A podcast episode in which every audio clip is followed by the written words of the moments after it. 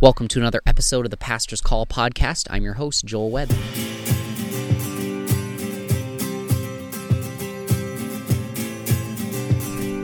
Before we begin today's episode, I just want to thank the sponsor for this show.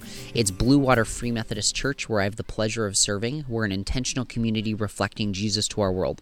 I also want to shout out, they're not a sponsor, but I'm going to plug in Hemans Free Methodist Camp. It's actually where we're recording this episode right now. I have the uh, honor of being here for their family camp. They host their family camp the last week of June every single year. It's just a great time of fun and learning full of activities for kids and teens, but also uh, gospel centered messages and, and worship times as well in the in the evening. So if you're looking for a good time, if you're in Eastern Michigan or you want to travel a little bit, check out Hemans Free Methodist Camp. You can find him on Facebook. Well, today I'm very uh, honored and have uh, the pleasure of introducing Becca, who is associated with the Free Methodist Church as a uh, as a seminary teacher and, and as a pastor as well. And I just want to uh, welcome Becca onto the podcast. Hello.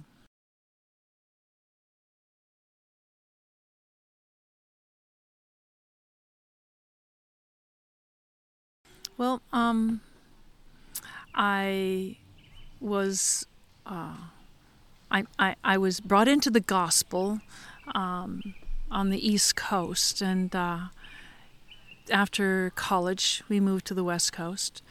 Um, on the East Coast, I was involved in a church that wouldn't let women teach in the Sunday school class because they were women. Um, something about the Bible says women shouldn't teach or something like that. And it was really difficult. And I changed churches and worked with the youth in a church and then moved across the states and um, was in a church that was of the same ilk and um, did some youth youth um, work in that church, and then found myself by several odd sort of circumstances going to a Free Methodist church. And uh, in this Free Methodist church, mm, it was different. Uh, the pastor used this overhead projector, one of those things that look a little bit like a an elephant on a stick that put put, put pictures up on the on the screen. It's like, wow, this this pastor, he gives you the outline of his sermon before he preaches it, and I was really impressed, so I stayed on in that church. Um, I uh, there are two or three things that were si- simultaneously happening, not in the same week, but just over a thread of maybe three or four months, maybe half a year or so. Um, we had um, missionaries come through the church and uh, speak to us. And then we had a missions team that went over to England, that was going over to England, and I, I made a made a suggestion that I would be in, I would enjoy going, and I did. I went over and uh, and uh, helped them do some of the building. I'm, my my father was a builder, and and uh, so I like I like construction. I did the roofing. Anyway, um, and move, and move some big stones. But uh, that was sort of my introduction to doing ministry um, over somewhere else. And going to England was ministry. My family said, "What you're going to go to England for for fun?"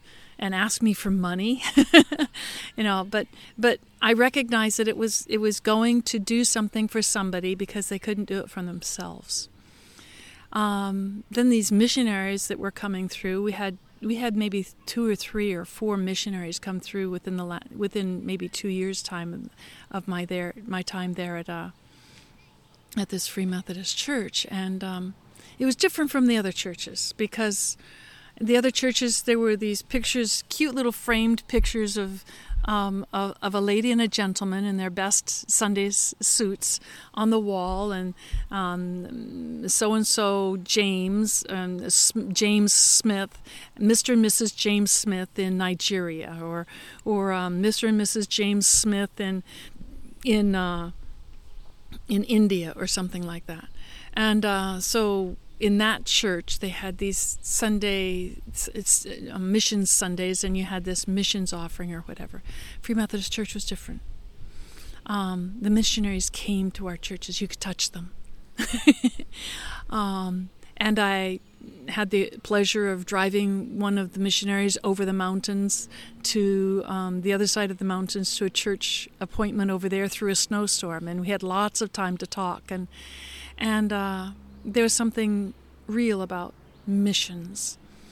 So I think two things were happening to, to in my own mind was that um, God could use me there was this whole issue of being in ministry, and there's this whole thing about missions, which is sort of like doing it over there in a place that was unfamiliar to you here.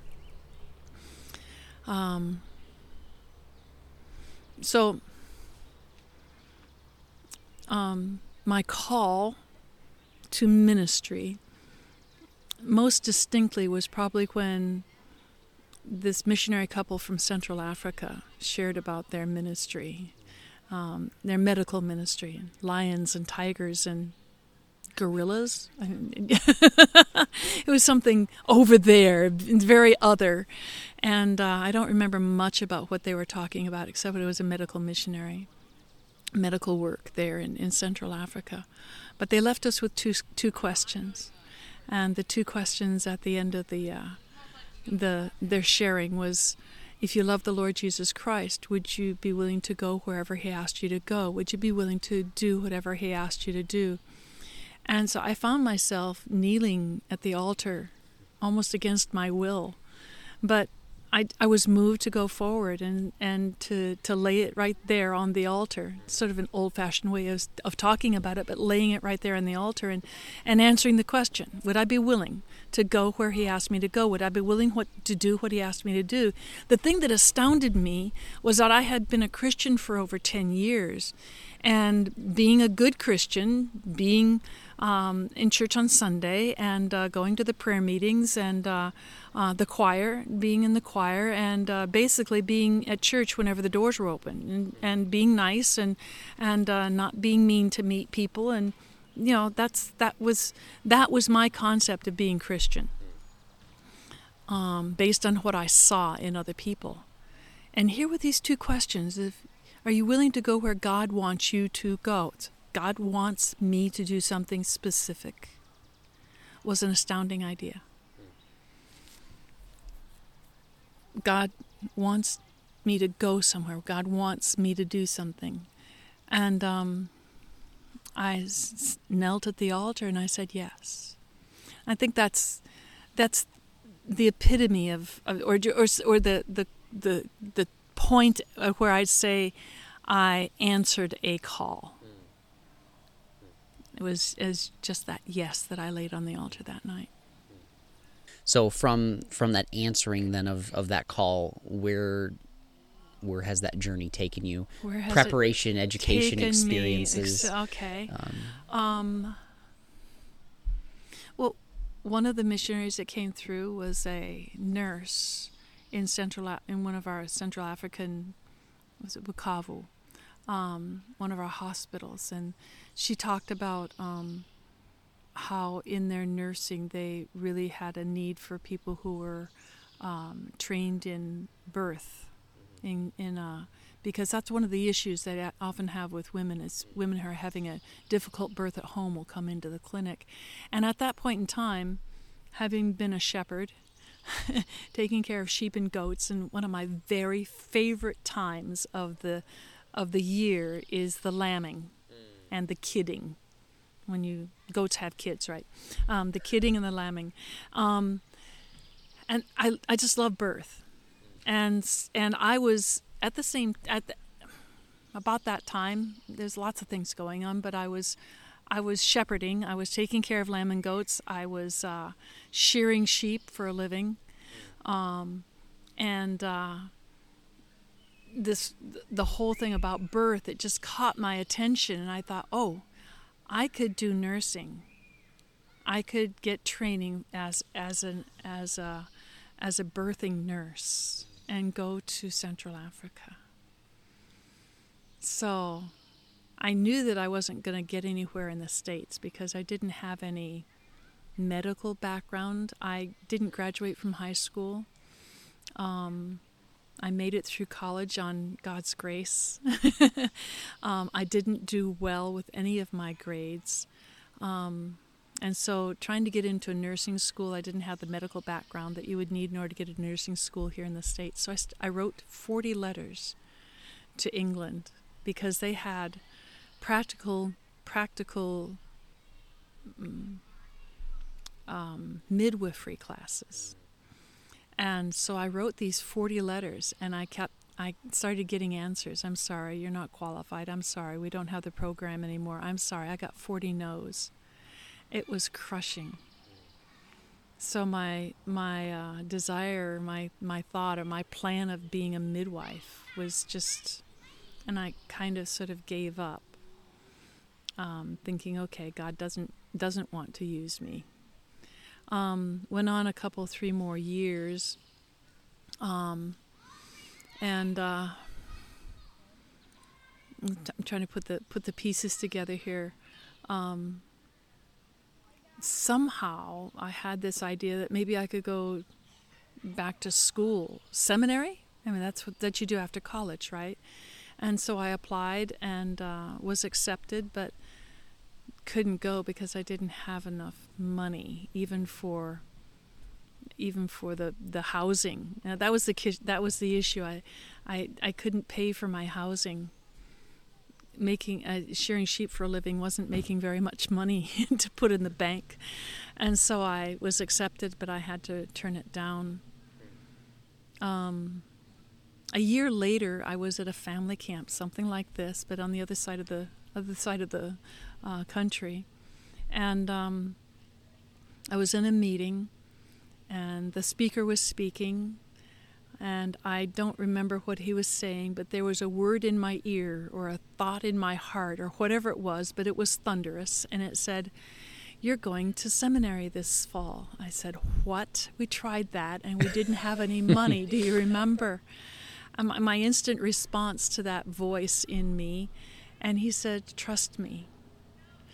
I got up out of my seat and I spoke to a couple of pastors and I said, God just told me I wasn't used to saying those words, but God just told me I'm going to seminary. So my initial thought was just to reapply to the school that I was already accepted to, believing that if God was telling me to go to seminary, then He'd sort of supply. And one of the pastors said, "Don't leave us. We don't want you to leave the conference. Go to the school that's in in uh, in the major city here. Um, we have Free Methodists in school there." And so I actually went for three years, two degrees, two master's degrees there at the seminary.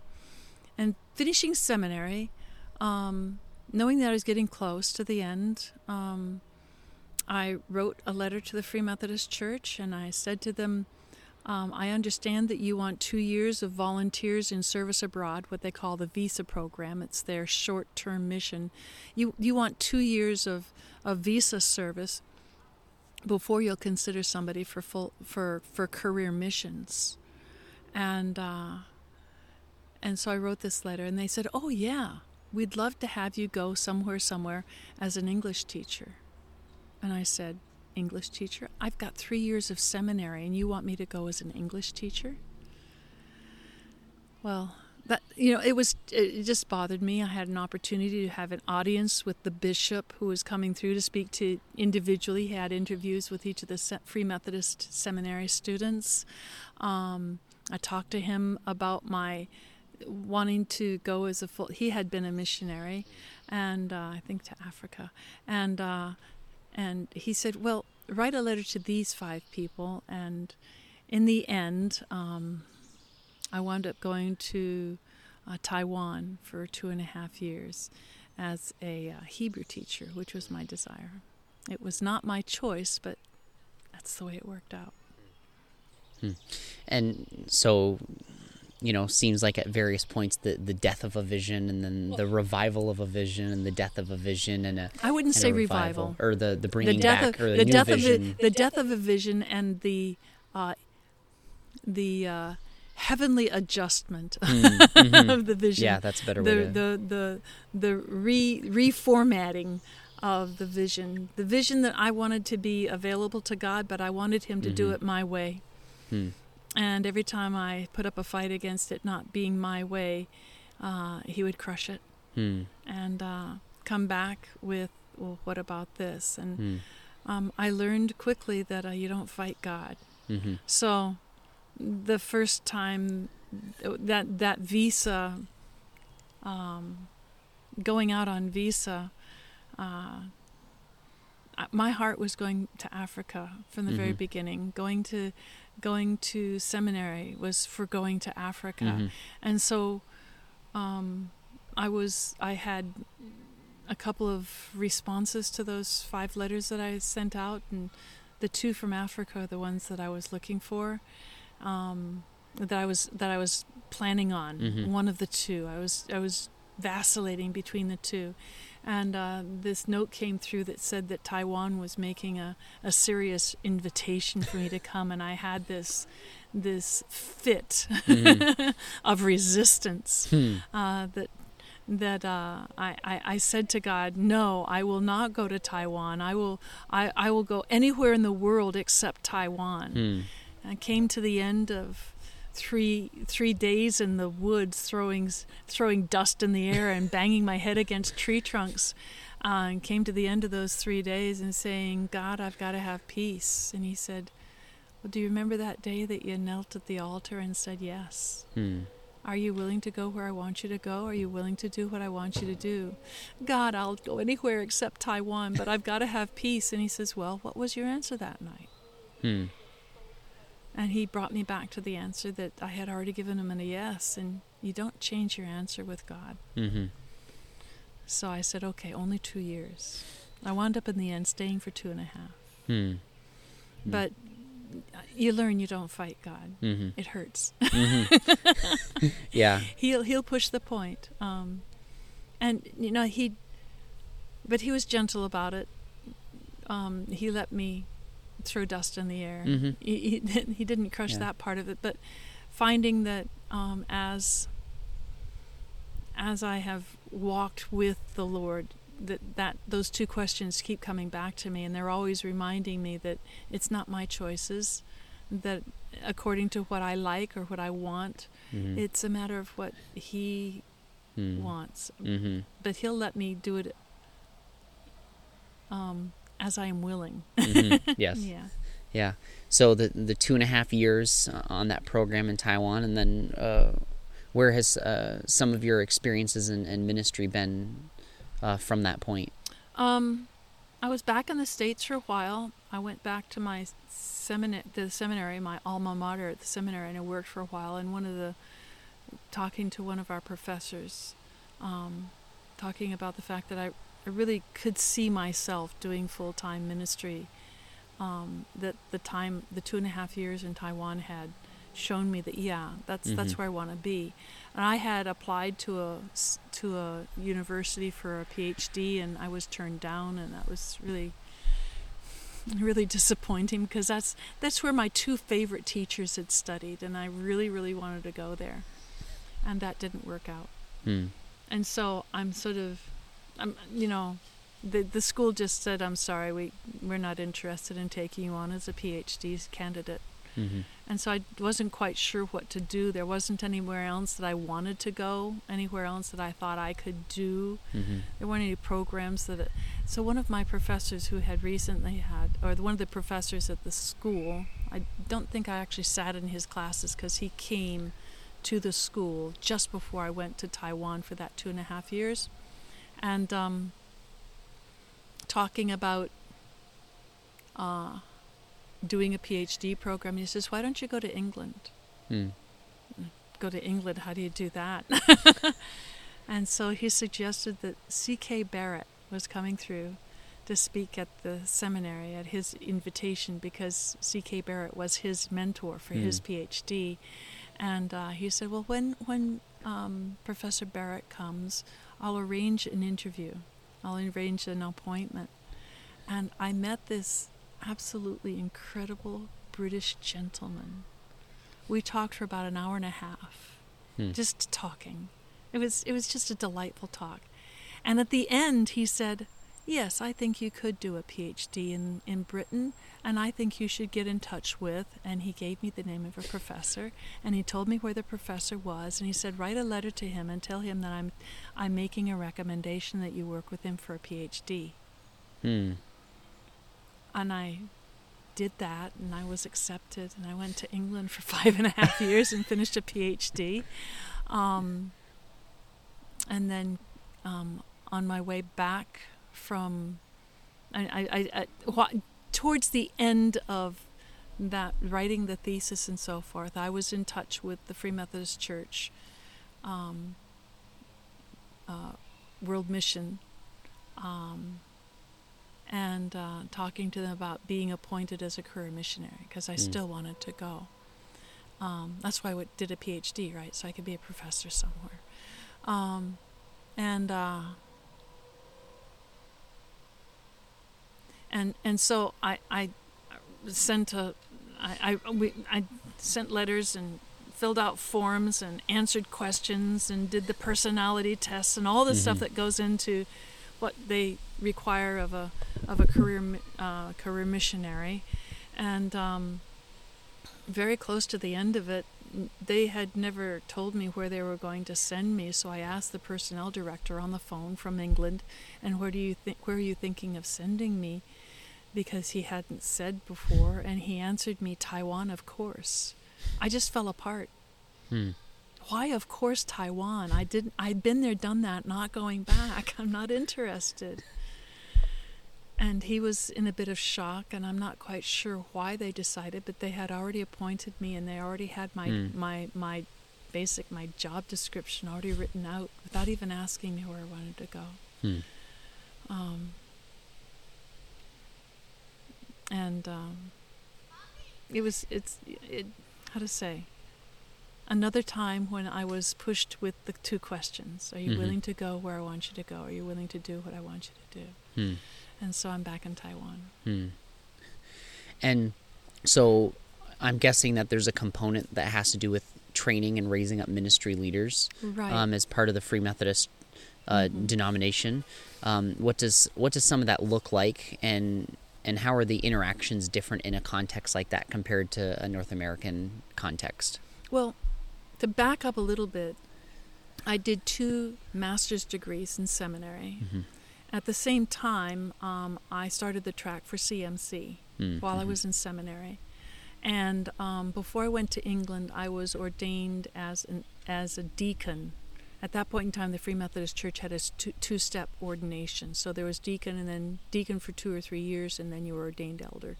And so I went to England ordained as a deacon.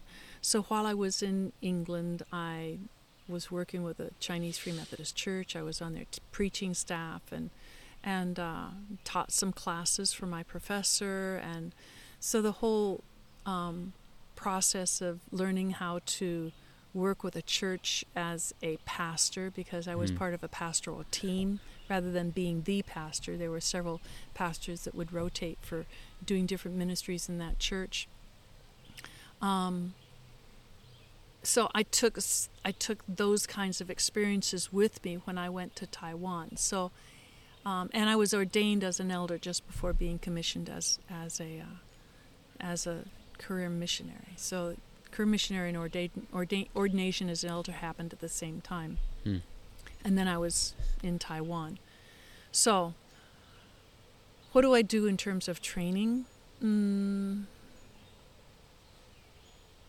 I think there's there's parts of where I do it formally mm-hmm. in a such situation, which is an educational institution where I'm working in a, t- in a seminary, mm-hmm.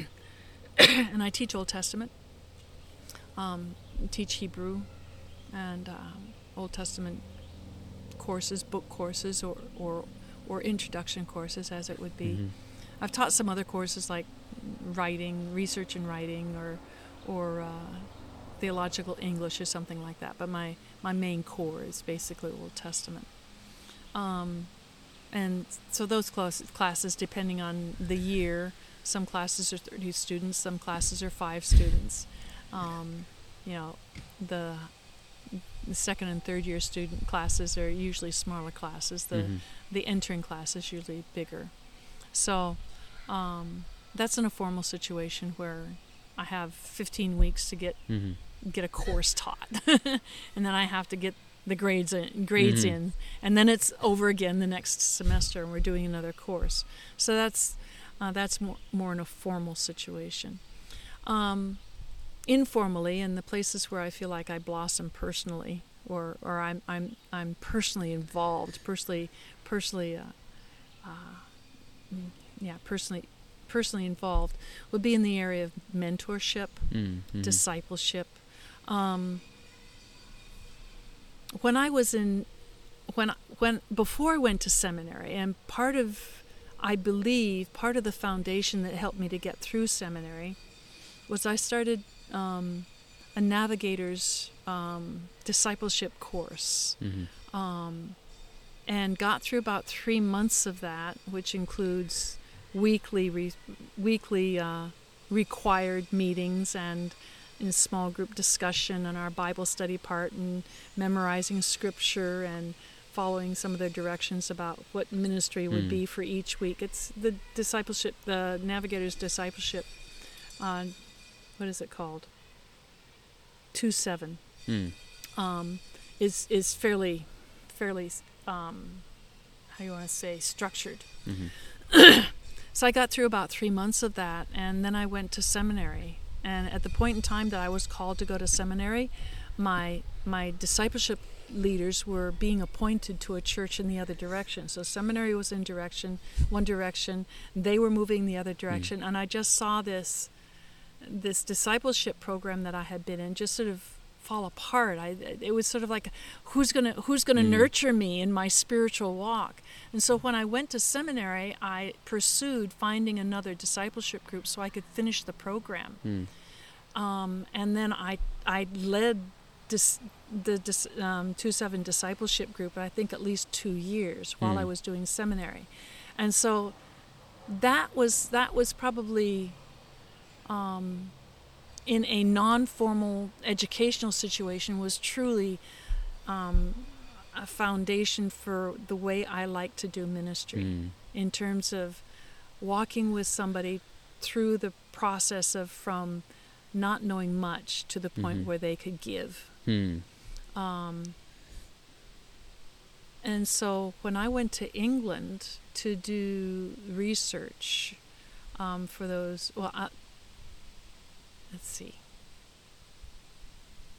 Ah, there was two two and a half years of visa. Then I went to England. So those two and a half years in visa, I found it. I found some discipleship, kind of sort of like those discipleship materials in Chinese, and so I led a discipleship group in my home Hmm. based on what I had learned from the two seven. hmm Um, then I got to England for research, and this, the Navigators 27 wasn't available there.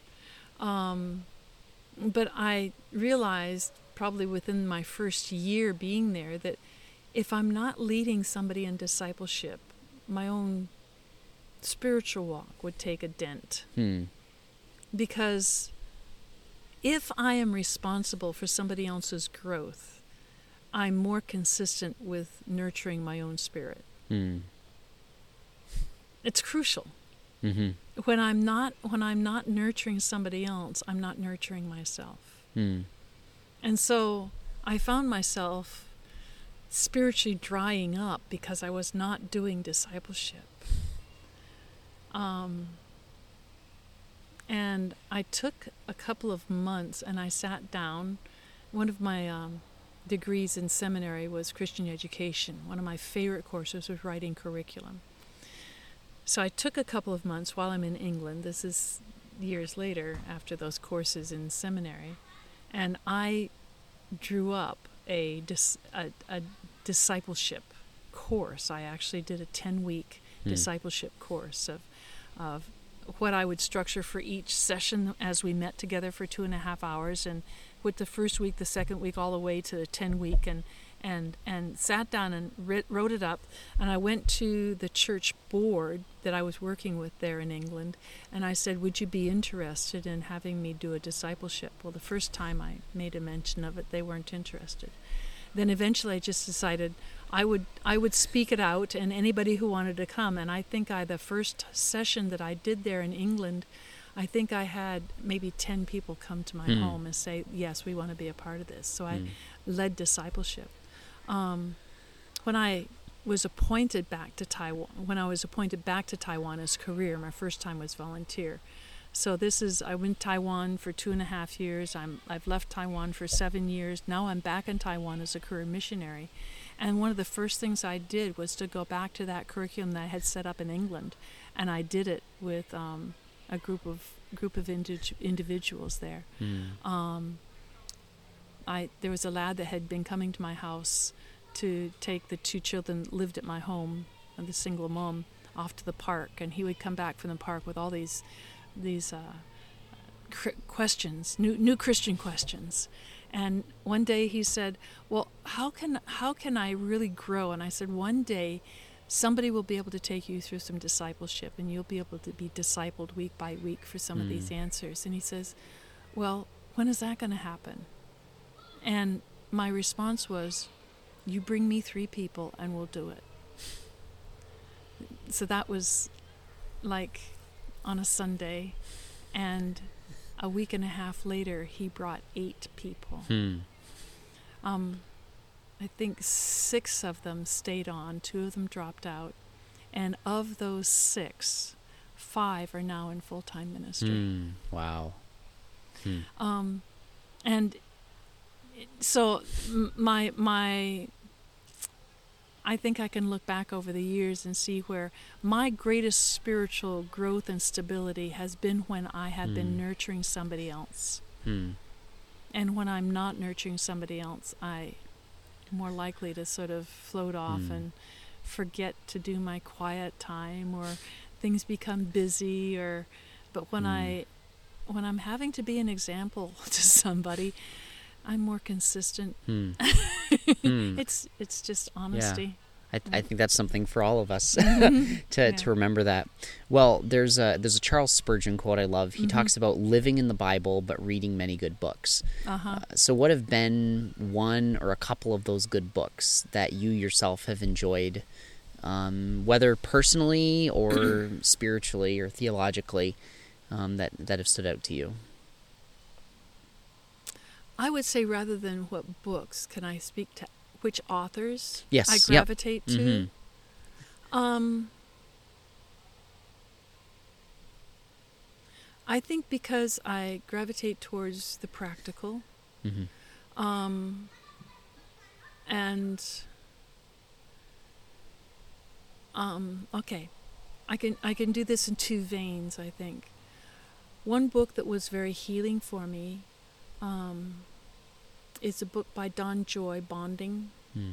He was a professor at, um, at Asbury Theological Seminary, and uh, how how relationships are built, um, which is very important for me when I was going through healing because of my own personal background and coming through from a broken family.